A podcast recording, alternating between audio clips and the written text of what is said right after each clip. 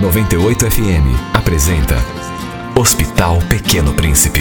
100 anos vivendo para quem tem muito que viver. Bom, a nossa história com o Pequeno Príncipe começa quando minha filha de 12 anos, Luara Rosa, teve uma crise de dores fortes na barriga e foi internada em março desse ano. É, não conseguiram chegar a um diagnóstico porque as avaliações não resultavam em nada, então ela foi liberada. Depois de 20 dias, ela foi internada novamente na Páscoa, com as mesmas dores, mais intensas ainda, e com um sangramento intestinal.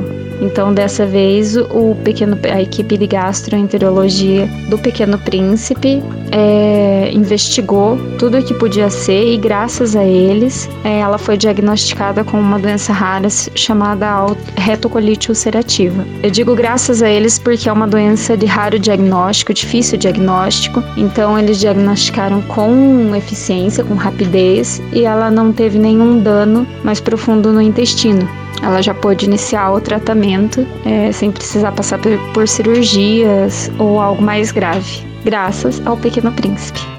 Hospital Pequeno Príncipe. 100 anos vivendo para quem tem muito o que viver. Apoio 98 FM.